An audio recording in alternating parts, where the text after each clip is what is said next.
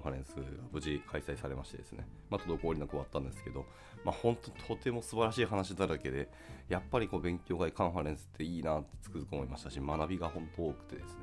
あとやってみたいとか、すごい技術的なモチベーションもめちゃめちゃ上がったので、はい、あの YouTube でも公開されてますので、皆さんぜひぜひあの見てみてください。特に、まあ、僕のおすすめはやっぱりキーノートですね。基調講演。すごく良かったので、あのあのフロントエンドエンジニアならばあの一度は聞いても損はないような講演ですので、ぜひ聞いてみてください。はい、おはようございます。姫美のキース孤独は原です。では、えー、本日も朝活動を始めて、まあ、いきたいと思います。で、えっ、ー、と、まあ、タイトルあります通り、えー、昨日に引き続き、えー、Web フロントエンドパフォーマンスチューニング70選っていうあのキータの記事があるんですけど、もうすでにあのいいね数1288というもう素晴らしい記事だったんですけど、はい。まあ、70個もありますけど、やっぱりパフォーマンス周りって僕も全然まだ勉強中ですので、これすごく勉強になるなと思って読んでました。はい。で、えっと、昨日に引き続き、えー、今日もこの記事の、えー、途中からですけど、読んでいこうと思います。えー、昨日はですね、JavaScript 編がガーッと読みまして終わりまして、で、えー、今日から HTML、CSS のリソあ CSS リソース編などもあの若干入ったんですけど、とまあ、ざっくり、えー、タイトルだけいくと、まあ、HTML、CSS 編のだけでいくと、まずはイメージタグや iFrame、リンクタグなどにインポータンス属性を追加しましょうとか、えー、イメージタグ、iFrame タグに、えー、 loading 属性を追加しましょうとか、えー、イメージタグに、えー、 decoding、え、属性を追加しましょうとか、えー、イメージタグに、え、サイズを指定しましょうと、あのウィッツとか height とかを指定しましょうとか、優先度の高いリソースはリンクタグに preload をつけましょうとか、はいえー、優先度の高い外部ドメインへの、えー、外部させたときはリンクタグに、えー、DNS プリヘッジとか、えー、 preconnect っていうのを指定しましょうとかですね、まあ、この辺まで読んでいたような気がします。では、え、今日はその続きからいきたいと思います。うん、でも読んでたけど、今言ったその DNS prefetch、えー、もしくは preconnect を指定するっていうところは、昨日読んだかちょっと不安なので、改めてこれ今日はここからいこうかと思います。はい。えー、じゃあ改めて、えっ、ー、と、いきますね。優先度の高い外部ドメインへのアクセスがあるときっていうのは、そのリンクタグに、えー、DNS プリフェッチまたは、えー、 preconnect っていうのを指定してみましょうと。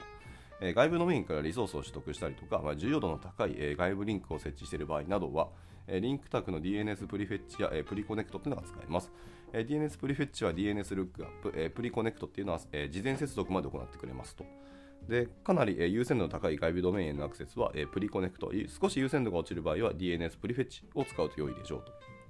まあ、詳しいこと、詳細のところに関してはその MDN を見てみてくださいということでした。はい、では続いて、え、ユーザーがよく遷移するページっていうのは、えーと、リンクタグに、え、 prerender というのを指定しましょうと。はい、えー、リンクタグの rel 属性に、えー、 prerender を指定することで、えー、ブラウザは指定されたページを、えー、バックグラウンドでレンダリングします。ほう。でなのでえ、ユーザーが指定されたページへ遷移するときはすぐに画面が表示されますとえ。ユースケースとしてランディングサイトのようなページでえ1位のページへ遷移するユーザーは多いのでえ、プリレンダーをしておくとえ良い良いかもしれませんと。ただし、レンダリングされる都合上、ブラウザへの負荷が高かったり、JavaScript を仕込んでいる計測処理が発火するなど注意が必要です。こうそうそうですよね。これ結局はあのレンダリング処理をしていることには変わりないので、まあ、その辺の考慮はやっぱり必要だよねってところなので、まあ、ここはちょっとテクニカルな使い方になる気がしましたね。まあでも、いわゆる先読みというか、 prerender のあの仕組みっていうのはパフォーマンスの観点ではすごく大事ですのでね、そのなんですかシステム的というよりもあのユーザー体験としてやっぱ早いサクサク表示されるね、ね、ところの体験としてはあのこれは重要だと思いますけども。はい、では続いていきます。えー、続いては、えー、スクリプトタグに、えー、ティファー属性だったり async 属性を追加しましょうというものです。えー、ブラウザでスクリプトが読み込まれると HTML や CSS の解析ブロックが、えー、解析がブロックされますと。で、このような問題を解決するために、まあ、ディファーであったりとか Async みたいな属性が付けられます。で、ディファーは HTML や CSS の解析をブロックすることなくスクリプトを読み込んでおいて、解析が完了したらスクリプトを実行しますっていうものですね。はい、で、Async は HTML や CSS の解析とは独立してスクリプトの読み込みを実行します。はい、えー、 Qiita のこの記事が分かりやすいですと。はい、別の記事のリンクが貼られていて、まあ、スクリプトタグに、えー、Async、ディファーをつけた場合のタイミングみたいな記事がありますね。はい。で続いて、えー、優先度の高いリソースの読み込みはできるだけ HTML 上部で定義しましょうというものです。えー、ブラウザは HTML ドキュメントの上から解釈をしていきますので、えー、例えば同じ preload を指定しているリソースでも、まあ、さらに優先度の高いものはより HTML 上部に定義して早めにブラウザが読み込めるようにしましょうと。これはあれですね、あの地道なテクニックの一つですけど、まあ、早く早く指定されれば早く読み込まれて早く解析されるというところなので、とにかく上に書くのがいいよという話でした。続いて、えー CSS で余計なセレクターを書かない、えーブラウザはその CSS セレクターを右から左に解析します、えー CSS セレクターを右から左。あそうですね。はいはいはい。ですので、えーできる限り単一のクラス名や ID で指定した方が解析のスピードは上がりますと。はい。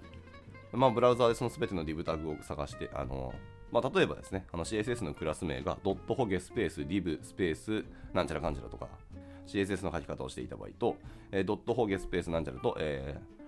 シャープですね。じゃあ、あの ID 属性の方ですね。シャープホゲイコールなんちゃらかんちゃらみたいな。っていうような、えー CSS の書き方をしていた場合、あですね、前者の方、えードットホゲスペースなんちゃらスペースみたいな感じで、あの詳細度が上がれば上がるほど、ピックアップは確実になりますし、早いですけど、えーただ解析のスピード遅くなるんで、ベストプラクティスとしてはあの単一なクラス名、まあ、クラス名一つの、えー、とセレクターにしてあげるのがいいよということでした。なので余計なセレクター書かない方が CSS の解析スピードが速いよってお話でした。では続いて、えーと、スタイル属性を使って直接スタイルっていうのを、指定しましょうと。えークラスなどセレクターを指定して CSS を書くよりも、え直接 HTML タグのスタイル属性を使った方がブラウザの解析は早いです。えただし、えコードの可読性やメンテは,、え厳しくはなりますよということでした。これも確か僕の記憶上、間違ってなければそれあの属性は属性に直接書く方が早いはずですね。まあ、いわゆるその CSS の読み込みと解析みたいなところが1段階過程が減るので、まあ、直接書く方が早いよねっていうところです。なので CSS in JS とかも確か思想的にはそれと、まあ、似ているというか、まあ、CSS in JS は JS であの全てを管理することで、まあ、JS の変数をと,、えーと CSS のあのスタイリングを一色単にできるっていうのが一つのメリットではありますし、あのスコープをしっかり絞れるっていうのがもう一つのメリットですね。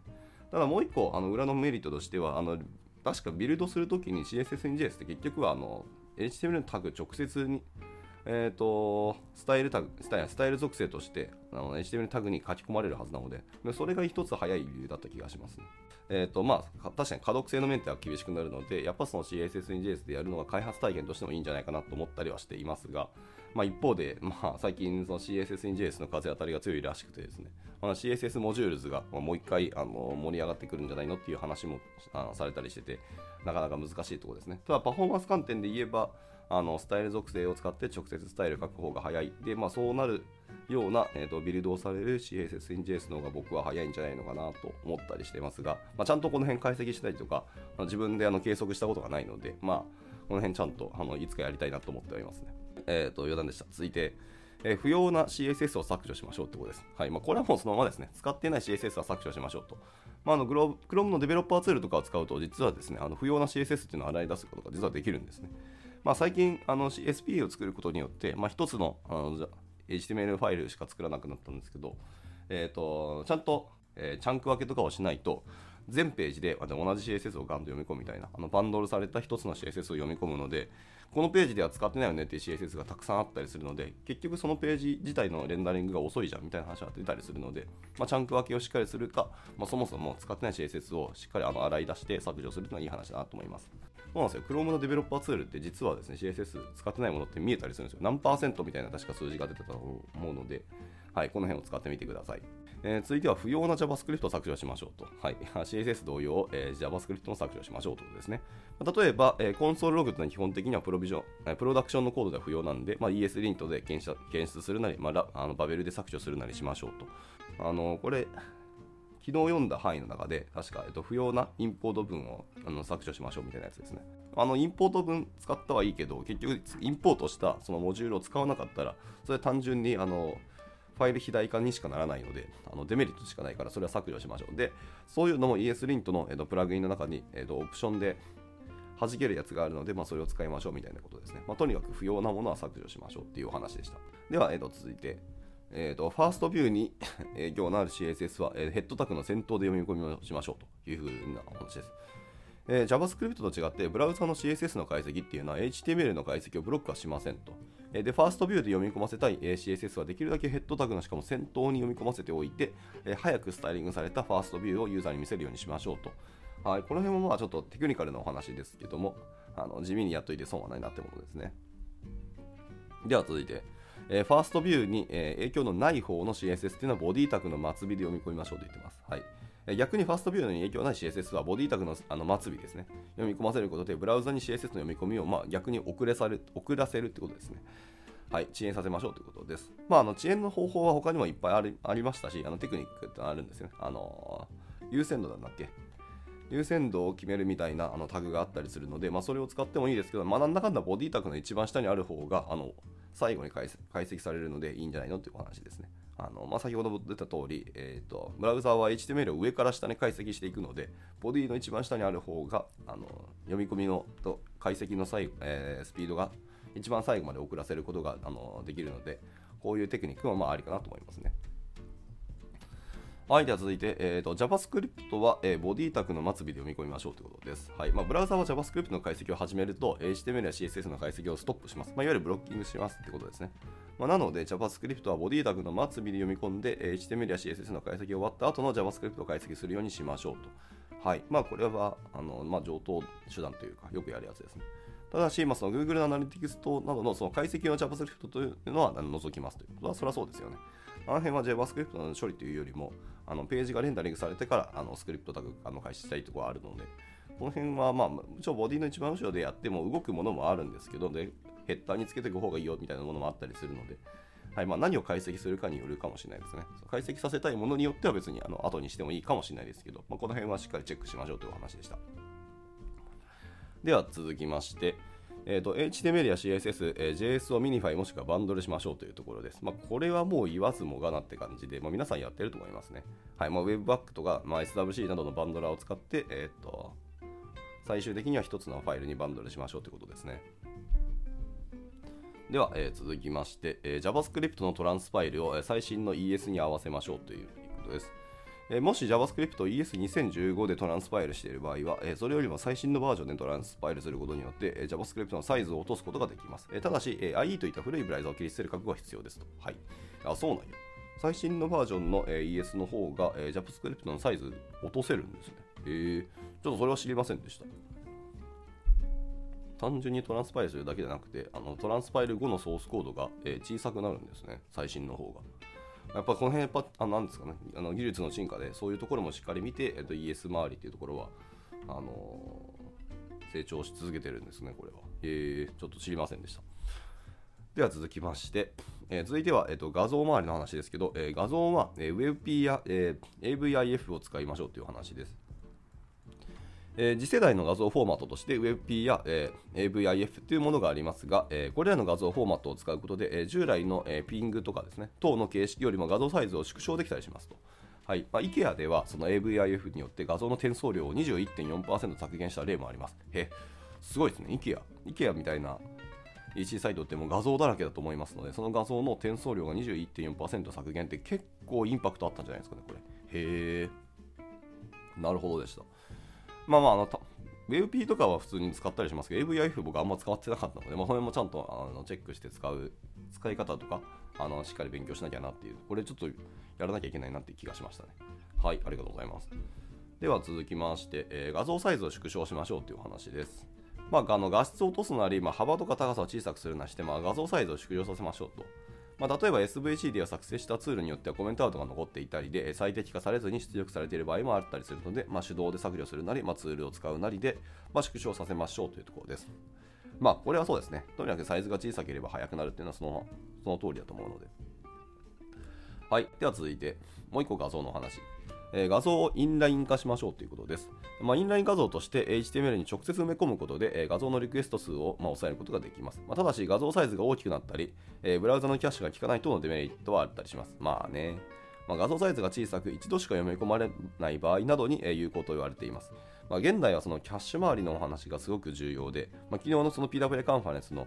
えー、講演の一つの中にもありました、ウェブパフォーマンスのお話が1個あって、その BF キャッシュっていうものがやっぱり今後すごい重要だなっていう話をされてまして、まあ、僕もそれを聞いてて確かに思ったんですね。あの BF キャッシュっていうのはバックフォワードキャッシュの確か略だったと思ってて、あの進む戻るみたいなやつですね。あのユーザーが、あのー、アプリケーション内であの戻るボタンとかあの用意したりしてると思うんですけど、ブラウザーそのもののあのバックとかを使ったりするってどっちが多いかっていうと、まあ、結局アプリケーション内のボタンの方が多いんですけど、一方で、じゃあそのブラウザーバックとかブラウザのあの進むみたいなやつってどれぐらい使うかっていうと、意外と15%以上のあの使用度があったっていう話を昨日その Yahoo の方がおっしゃっていて、結構バカにならないなっていうところがあるんですよね。というところで意外とそのキャッシュ周りのお話って今後もすごく重要ですしキャッシュからあの早く読み込ませたりあの早く表示するっていうのはユーザー体験にとってはすごくいいことであるので、えインライン化するかっていうのは結構重要かなと思ったりはしますね。はい、ただでもやっぱりリクエスト数を抑えることができるんで初期レンダリングのスピードは絶対あのインライン化した方が早いんだろうなっていう気はするので、まあ、どっちを使うかという感じですね。では続きまして、えー、過大な、えー、ドムを避けましょうというところです。えー、ドムが多すぎると、まあ、ブラウザの描画に負担をかけてしまいますので、えー、不要なドムを削除するのはもちろん、えー、遅延読み込みとか、え仮想無限スクロールとか、はいはい、使用してユーザーに表示されている部分だけを、え描画することで、まあ、対策できますと、まあ、いわゆるレージローディングしたりとか、とにかく画面の表表示されている画面の枠内だけの、えものだけをまず表示させて、えスクロールしたりして初めてあの読み込みをしたりとかする方が早いよねってことですね。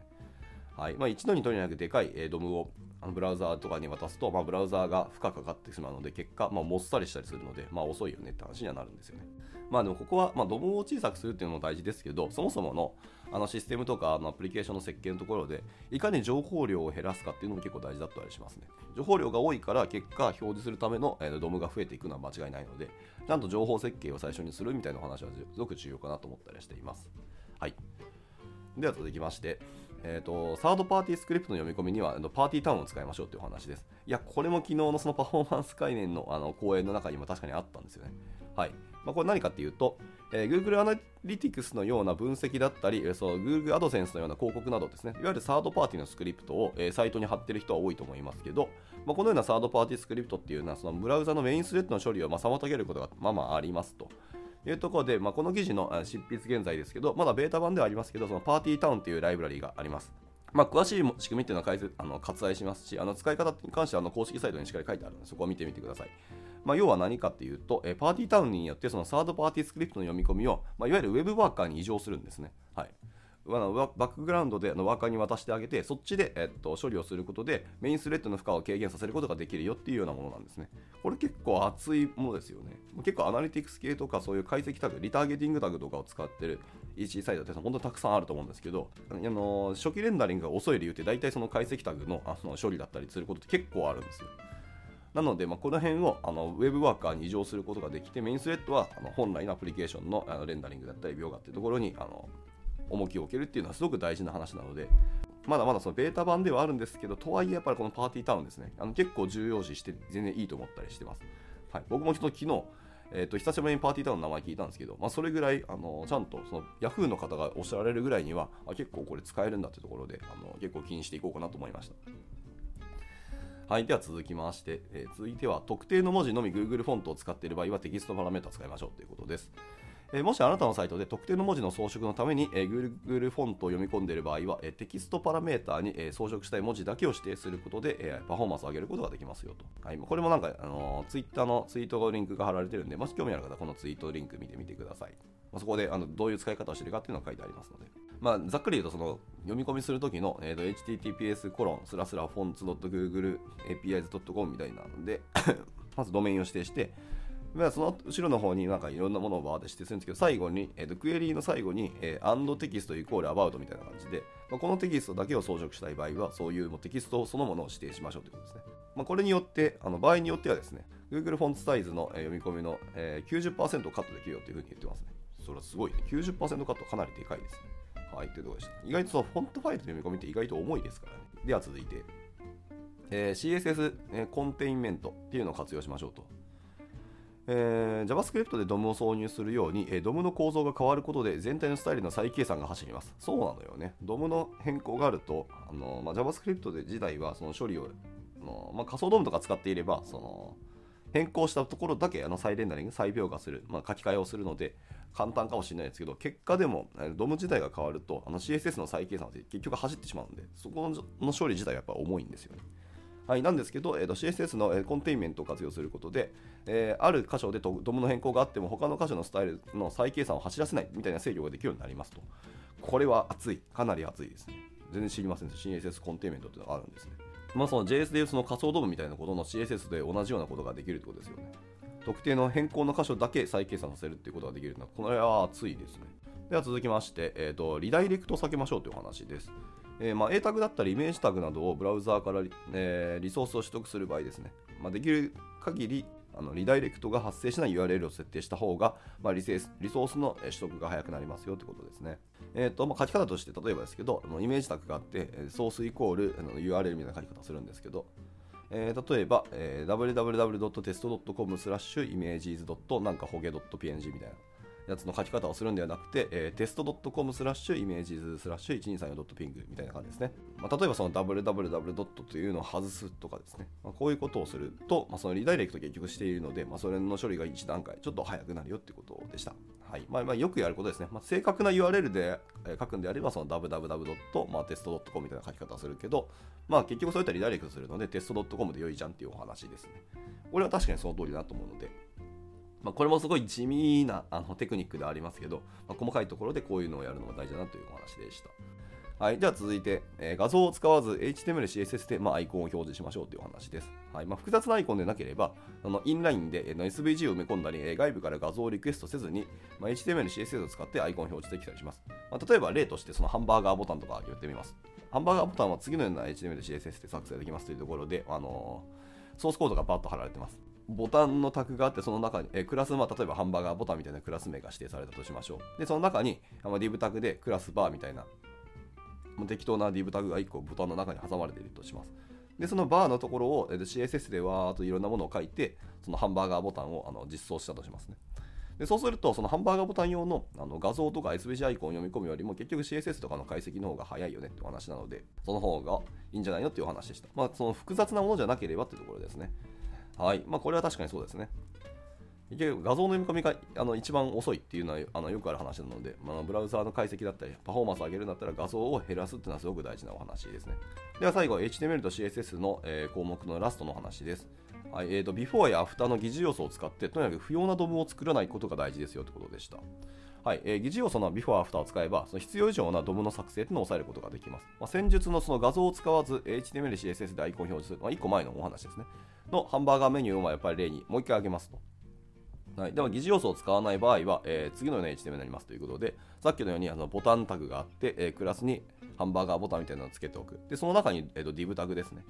で、ハンバーガーなので、例えばそのバーが3つぐらいあるとしますね。あの、div でクラスバー1、バー2、バー3みたいな感じで、div タグ3つ挟むっていうことはまあよくやるやり方ですね。で、このように装飾のために div を作成する必要がまああるんですけど、まあ、一方で画像を使わないで、えーと、HTML、CSS でアイコンを表示するような感じでお話をすると、いわゆる疑似要素を使うと、before とか after を使って、div タグを減らすことができると。はいまあ、div をとりあえずクラス、バーに1つに絞っておいて、before と after の方でそのコンテンツをガンと入れるという感じですね。要は CSS で全部やってしまうというところですね。すれば div タグ1個に抑えられることができるので、結果、あのブラウザーに解析されるあの DOM の量も減るというところですね。結果、その HTML ファイルのサイズの削減にもつながりますと。まあ、CSS はその代わりちょっと増えるんですけど、まあ、結果 minify するので、文字列数にしてもそんなに多くはならないから、そあのブラウザとしては問題ないよということですね。まあ、微々たるもんとはいえですけど、えーと、画像よりはあの CSS の解析の方が早いよという話ですね。まあ、あとはそのコードの可読性高めたりとか、その SEO 対策ですね。直接的にそのページのコンテンツに関係ないものを省けて、まあ、適切なコンテンツ評価につながるといったメリットもやっぱあるので、まあそうですね、結局、SEO 観点って結局ドムの数とか、ドムの話になってくるので、不要なドムを避けることで、より SEO 周りのところの対策ができるというのも確かにその通りだと思いました。では、えっと、ちょっと早口で申し訳なかったし、あの、駆け足だったんですけど、今日の朝活はここで、えー、一旦区切らせていただいて、ちょっとまだ長いんで、えー、この記事明日に続きます。えー、明日からはですね、えー、ブラウザ API 編のそのパフォーマンス改善のテクニックの話に入っていこうと思いますので、まあ、興味ある方はまたご参加いただければと思います。では、えっ、と、今日はですね、プテラドドさんですね、えっ、と、ご参加いただき大変にありがとうございました。また明日も、えゆるく読んでいきますので、参加していただけると幸いです。では、えっ、と、日曜日ですね、今日も一日ゆっくり休んでいただければなと思います。それでは、えっ、と、朝活終了したいと思います。お疲れ様でした。